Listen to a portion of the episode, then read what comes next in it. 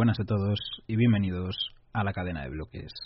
Como vimos en el anterior programa, la situación actual de Ethereum, el problema de escalabilidad que tienen, y con eso me refiero al disparatado coste de las fees en su red, debido en gran parte al empuje y adopción que está teniendo todo el tema de la DeFi, eh, de las Decentralized Finance o finanzas descentralizadas, hoy vamos a hablar algo más en profundidad sobre este mundo de DeFi y más en concreto sobre el yield farming, el cultivo de interés, eh, traducido. Que ya por el nombre cultivar nos recuerda a poner algo en algún sitio y que crezca. Y ya hace un tiempo, cuando descubrí el tema del cultivo de interés, que fue un par de meses después de haber escuchado acerca de DeFi por primera vez, estaba por Twitter, que por si no lo sabías, nos puedes seguir en Twitter, eh, nos encontrarás como arroba la cadena de bloques, es gratuito y además podrás proponernos temas para tratar en el podcast. Hecha la cuña publicitaria, volvemos a lo que nos ocupa. Y probablemente a lo que te interese.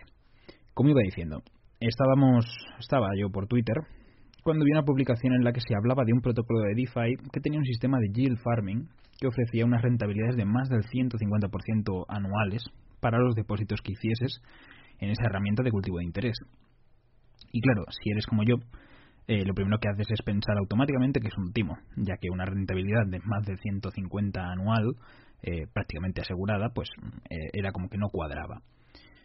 Eh, pero como bien decimos en, este mundo cripto, eh, todo es scam hasta que se demuestre lo contrario, pues te pones a investigar, ¿no? porque te puede la curiosidad para ver si efectivamente es lo que en un primer momento parece que es o si consigues averiguar de dónde sale esa rentabilidad tan alta y si tiene sentido o no, etcétera. Entonces, eh, bueno, empecemos desde el principio, ya que el caso es que recibir interés por tener depositado dinero en algún sitio no es raro o al menos no lo era hace unos años. Si preguntáis a cualquier persona que tuviese una cuenta bancaria hace unos 30 años, os dirá que de hecho por tener una cuenta en ese banco te ofrecían unos intereses eh, y el banco ofrece ese interés ya que ellos, una vez que has depositado el dinero, lo prestan por ahí para ganar dinero. Así es como los bancos eh, ganan dinero eh, a grandes rasgos. Em, y como los bancos demandaban depósitos, te ofrecían em, parte de ese interés que iban a generar gracias a tu dinero. Pero llegó un momento, hace unos 10 o 15 años, en el que los bancos se dieron cuenta o descubrieron que era más sencillo conseguir dinero del Banco Central que de los clientes o usuarios, y al optar por esta segunda opción dejaron de competir por ese dinero y dejaron de ofrecer esos intereses a los clientes que depositasen en el banco. Así que actualmente si vas a cualquier banco eh, no vas a conseguir que te paguen simplemente por depositar dinero en él, de hecho lo más normal es que te cobren por hacerlo eh, a no ser que en algún caso si llevas nóminas, plan de pensiones y un gran largo, etcétera, puede que incluso no te cobren. Pero antes, como hemos visto, se ofrecían rentabilidades por esos depósitos, pues esos depósitos luego generaban una rentabilidad cuando se prestaban. Así que bueno, lo que iba comentando sobre Twitter. Mm, lo que decía este chico en la publicación no era una locura, era algo bastante lógico. Eh, ese dinero luego se prestará y la gente que coja esos préstamos luego tiene que pagar un interés de vuelta, con lo que es normal que tú, como persona que deposita ese dinero para que sea prestado, es decir, como persona que corre un riesgo, reciba un interés en, a forma de recompensa. Ahora bien, más de un 150 de interés anual eh, igual es un poco excesivo. Em, pero después hablaremos bien sobre, sobre estos retornos del 150%. Introducido el tema, y no me digáis que esto no es genial o al menos interesante, hay que tener en cuenta que en este mundo cripto es bastante fácil meterse de lleno en algo mm, y que ese algo implosione eh, tiempo después llevándose eh, a todo el mundo por delante, o al menos a los que estuviesen dentro. Pero como veréis a lo largo de este programa, esto de las finanzas descentralizadas eh, ya lleva un, tiempo claro que sí, aquí también hay excesos, pero bueno, hay exceso en, en todo. Las hipotecas llevan funcionando cientos de años y aún así hay veces en, la las que ocurren excesos. Así que salvando algunas distancias no es tan distinto. Es, eh, es algo que, claro, que sí, puede llevar a burbujas extrañas, pero es algo mm, que es merece atención. Es algo que merece atención. Empecemos con el concepto de cultivar interés eh, y esto de las finanzas descentralizadas podéis imaginar que simplemente es un banco, o un banco pero descentralizado. Un banco que no tiene oficinas. Es como Open Bank, que no tiene oficinas, pero no como Open Bank, pues Open Bank tiene un jefe y tiene un propietario bastante fuerte, como lo es el Santander. O sea que un poco como Open Bank en el sentido de que no hay oficinas y es nada como Open Bank en el sentido de que no hay un jefe. aunque esto entre comillas, porque en teoría sí que hay un equipo detrás de estos protocolos, y sí que la mayor parte de las decisiones se toman por parte del equipo, al menos en, las fases iniciales de los proyectos que les cuesta superar. Pero bueno, en resumen, bancos descentralizados, podemos, podemos imaginárnoslo así. Eso sería una forma fácil de comprender qué es esto de las finanzas descentralizadas o un proyecto DeFi, eh, que eso de la DeFi sí que es verdad que han tenido suerte aquí, ¿no? Eh, les ha quedado muy bien el Decentralized Finance, el DeFi, así que han tenido, han tenido suerte o, queda muy bien este acrónimo que han utilizado. Pues si escucháis DeFi, solamente pensad en bancos descentralizados. Pues como he dicho antes, esto de cultivar interés, que ya veis que de alguna forma es algo más complejo que, esto, que es simplemente un, banco eh, descentralizado, va enlazado a esta idea de depositar dinero en un banco descentralizado y recibir intereses por tu dinero depositado, ya que tu dinero depositado luego va a ser prestado a otras personas, eh, personas que van a llegar ahí y van a decir, oye, yo necesito dinero para X eh, cosas y lo piden prestado. Y como lo piden prestado, tienen que pagar un interés. O sea, lo de, lo de toda la vida, solo que resulta interesante en este momento histórico en el que nos encontramos eh, la parte de que te paguen por depositar dinero, una cosa que ya no ocurre en casi ningún sitio prácticamente, o por lo menos en entidades bancarias tradicionales. Y no es porque hayamos evolucionado o algo de eso, no es porque el sistema haya mejorado o algo así extraño, es porque tenemos un sistema un poco raro en el que el dinero debería costar dinero. Es decir, eh, lo que no es lógico es que el dinero sea gratis, eh, no tiene sentido. Eh, con lo cual, si el dinero es lo que más vale, la gente debería pagarte por tu dinero. Pero claro, si el dinero no vale porque el dinero se puede imprimir y digamos que no hay un control sobre, sobre la masa monetaria, o sea, sobre la masa de dinero, o en el momento en el que una entidad centralizada decide que el dinero vale cero, es decir, con los tipos de interés al cero, pues no tiene sentido que el dinero no valga dinero. Es decir, eh, sí que tiene un sentido debido a que, bueno, a este sistema un poco raro y absurdo que tenemos, pero eh, es justo eso, absurdo. Entonces en cripto, como en cripto no hay reglas, aquí es lo que hay, pues los usuarios funcionando entre ellos son los que crean estos intereses, y por eso este interés es mayor que cero. ¿no? Por, eso, eh, por eso esos intereses pueden llegar a tasas de interés del 150%, cosa que tampoco tiene muchísimo sentido, pero ya llegaremos a ello un poco más adelante. Hablemos ahora un momento de los, mm, digamos, proyectos más importantes en, esto de las DeFi.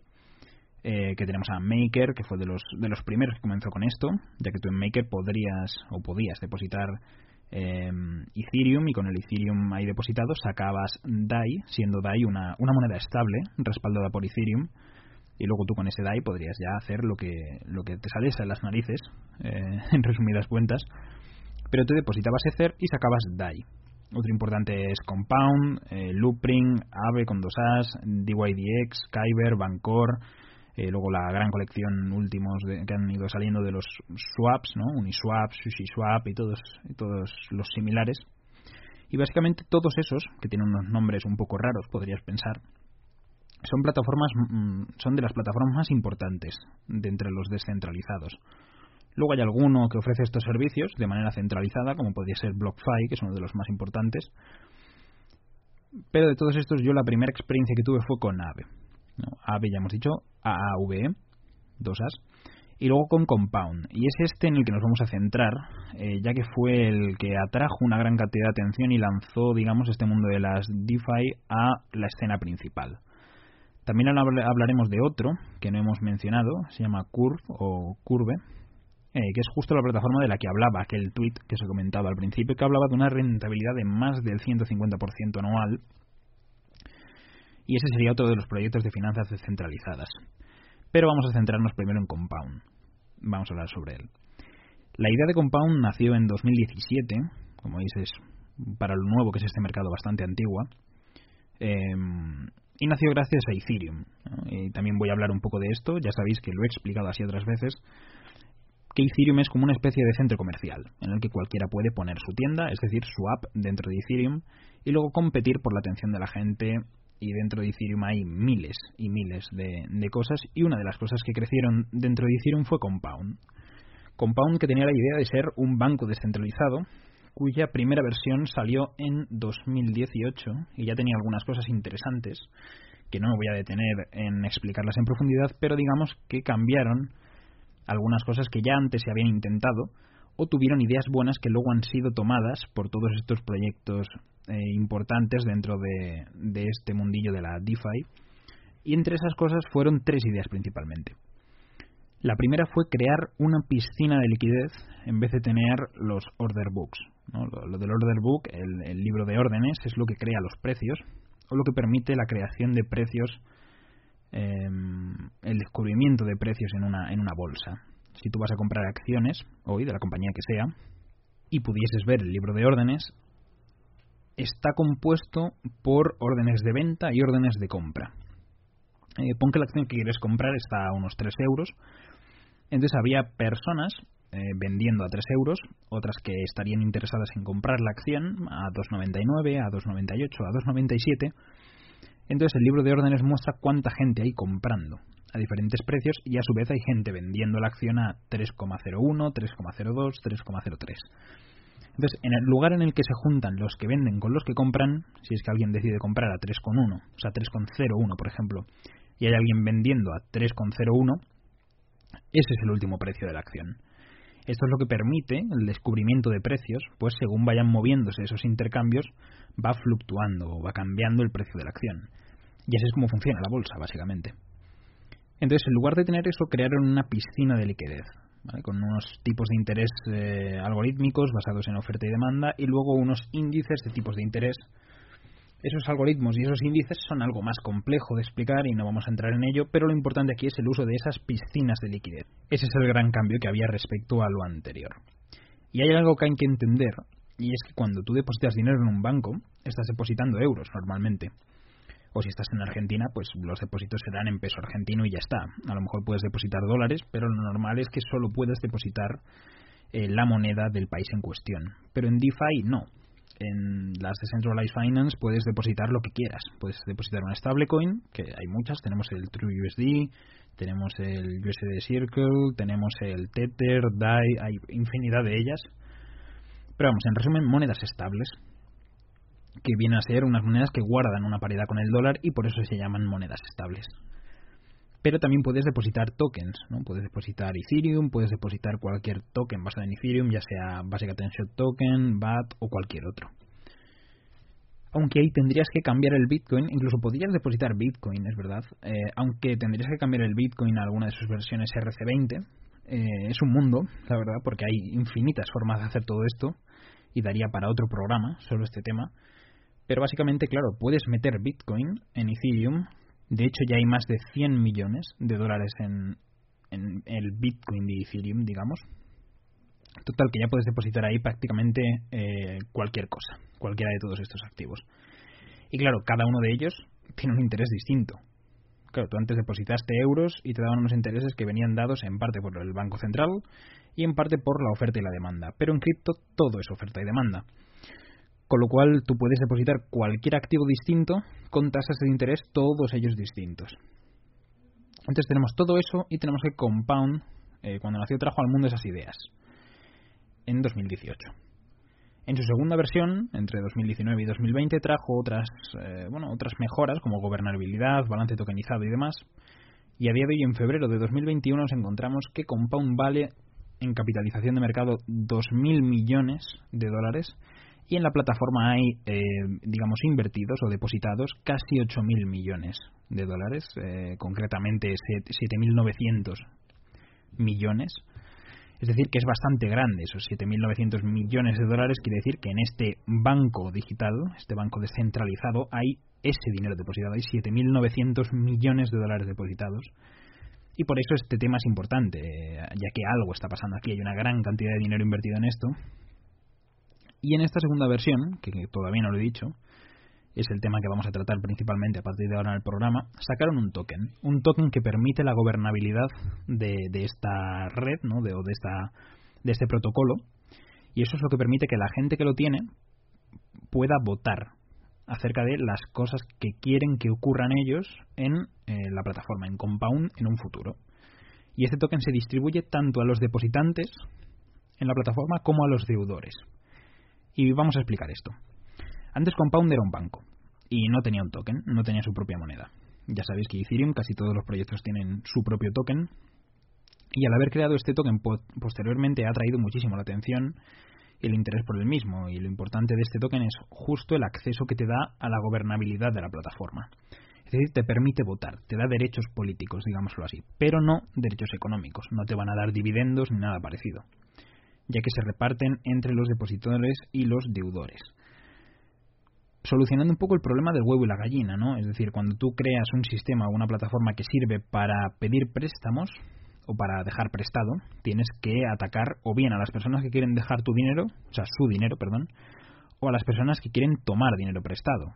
Sin alguna de las dos partes no puedes llevar a cabo tu función como plataforma y para solucionar esto eh, tienes que tener a gente interesada en las dos partes. Creas el token y lo distribuyes a ambas partes, a los que prestan el dinero y a los que solicitan el dinero, a un ritmo de 2.880 tokens diarios durante los próximos cuatro años. Esta es la solución que, que planteó Compound. Mientras que se le dé valor al hecho de poder votar y decidir en el futuro de la plataforma de Compound, el token tendrá valor y habrá mucho interés en conseguirlo, con lo que habrá interés en prestar dinero o en pedir prestado dinero en la plataforma. Ahora, ¿Qué implicaciones tiene todo esto de Compound? La primera es que puedes crear una plataforma y crear su comunidad pre-token. Es decir, eh, es importante ya que antes de Compound no había existido, o si había existido no era nada conocido ni relevante, un caso en el que un proyecto naciese sin token propio y al lanzar posteriormente, años después de su aparición, un token haya sido tan exitoso. Eh, siguiendo este ejemplo, posteriormente hemos podido ver otros casos igual o más exitosos incluso, como puede ser el de, el de Uniswap con su token Uni, eh, o el caso de OneInch, que, que han sido extremadamente exitosos ambos. Pero en este sentido, el primero en, en lograr algo así fue, fue Compound. Otra de las implicaciones que tiene es que antes, hace dos o tres años, tras la aparición de Ethereum, lo importante eran los protocolos, es decir, em, nació EOS, nació Stellar, nació Polkadot, muchos protocolos que pretendían imitar o incluso tenían el objetivo de superar a Ethereum como, como cadena, como red principal, como base de, de todas esas aplicaciones. Pero ahora ya no vemos esa, esa, ese afán, digamos, por la creación de protocolos. Ahora lo que vemos es, es la importancia de las aplicaciones encima de los protocolos. Ethereum es indiscutiblemente la plataforma principal, por lo que competir con ella eh, bueno, tiene sus limitaciones. Entonces hay una tendencia generalizada ahora ya a construir siempre en, en la red de Ethereum y concretamente al desarrollo de aplicaciones DeFi eh, de finanzas descentralizadas. Ahora bien, ¿cómo se conseguían estas rentabilidades tan altas? Ya que hemos hablado de unas rentabilidades del 150% o incluso superiores. Pues bien, os, os comento porque la estrategia óptima en este momento que surgió que surgió todo esto era nuevo digamos sobre todo en el verano de 2020 fue de la siguiente manera. Bueno verano de 2019 ya empezaba a aparecer estas cosas pero bueno en, 2020 ha sido cuando más hemos visto el auge del yield farming. Y bueno la estrategia fue la siguiente. La idea era prestar al tipo más alto, es decir, tú depositabas la stablecoin que mayor interés te fuese a generar, imaginemos que era DAI, era la que mayor rentabilidad ofrecía, entonces tú depositabas DAI y luego pedías un préstamo justo contra ese DAI que habías depositado. Y ese dinero que habías pedido prestado lo volvías a depositar. Con lo cual básicamente te estabas llevando intereses por todos lados. En tu depósito te daban un interés y además te estabas llevando la distribución de tokens de compound, del token de comp. En los préstamos que pides posteriormente, en el préstamo que pides posteriormente, ya que solo pides uno, te llevas la distribución del token de compound y luego en el préstamo, con ese préstamo que lo vuelves a depositar, te vuelves a generar un interés y además te vuelves a llevar otra vez la distribución del token de compound. Es decir, generas cinco vías por las que estás recibiendo dinero, tres distribuciones de tokens de compound y dos pagos de intereses, y solo tienes que pagar un gasto, que es el interés en la devolución de ese préstamo que has pedido. Esto evidentemente solo es rentable hacerlo dependiendo de tres factores principales, que es las tasas de interés que se estén pagando al depositar stablecoins, lo caro que sean los intereses a la hora de devolver un préstamo que hayas solicitado y el precio del token de compound que estabas obteniendo en las distribuciones. Claro que mm, en estos mercados ocurren locuras. Si es que todo esto no te parece lo suficientemente loco, claro, aún lo podemos complicar más. Y es que imagínate que en lugar de depositar una estable con como DAI, quieres depositar un token, un token como BAT, por ejemplo, que sí que varía el precio, no, no es precio estable, no tiene paridad con un dólar, entonces podrías pedir prestado BAT, lo que haría que subiese em, el interés que se paga por los depósitos de BAT, ya que al pedir prestado eh, estás aumentando la demanda de BAT en la plataforma, y si incrementas la demanda de BAT, sube el interés que tienes que pagar por ese préstamo, pero también sube el interés que se paga al depositante de BAT. De modo que tú pidiendo préstamos de monedas que son poco líquidas o que tienen un precio no estable, que cambia, como es el caso de BAT, podrías acabar repercutiendo en el precio del token. Em, vamos a explicarlo de golpe a ver si me sigues. Pides prestado BAT, lo cual hace que suba el interés de los depósitos. Por un tema de oferta y demanda, y entonces tú vas y compras más BAT para poder depositarlo y ganar con esa rentabilidad alta que has generado pidiendo eh, préstamos de BAT. Ya que sale a cuenta depositarlo, ya que ahora te pagan mucho más. Todo eso se sostiene gracias a una subida de precio de BAT, ya que tú estás teniendo que comprar más BAT para, para prestarlo. Claro está, si lo haces solo, esto prácticamente no genera nada, no, no sucede de manera significativa. Pero si lo empiezan a hacer miles, o decenas de miles, o incluso millones de personas, lo que implica esto es una subida del precio de BAT continua, una subida continua del interés de BAT, lo que hace que más gente compre, suba el precio, suba el interés, lo cual hace que más gente compre BAT para intentar imitar esta situación, y esta situación nos lleva en algún momento a que todo esto implosione, ¿vale? Porque no se puede sustentar hasta el infinito, Así que, como dijimos eh, al principio, es bastante locura. Y la verdad es que no está tan lejos ahora que lo pensamos de las hipotecas, ya que si tú pides una hipoteca con un valor del 100% del coste de la vivienda, eh, no pasa nada, porque el precio de la casa va subiendo, el precio de la vivienda va subiendo, pero si el precio de la vivienda deja de subir, entonces tenemos un problema, y a lo mejor, y solo a lo mejor, esto se está sonando a cierto acontecimiento que sucedió allá por 2008. Este es un tema complejo que, como vemos, bueno, no se puede, se puede volver una locura, de hecho. Eh, una vez introducimos los, préstamos de tokens, que no son estables y que varían de valor, Hemos tocado un montón de temas en, este programa. Es un mundo enorme con mil plataformas y opciones, pero por hoy vamos a, vamos a dejarlo aquí. Eh, si os ha gustado este tema, a mí me gustaría tratar otros similares, como podrían ser los temas de flash loans. Creo que a lo largo de 2020 hubo muchísimo interés por estos temas y creo que, siguen siendo muy interesantes a tratar. Em, y es un tema del que probablemente, y a lo mejor hablamos en otro programa. Os deseo a todos una muy buena semana y nos vemos la semana que viene en la cadena de bloques.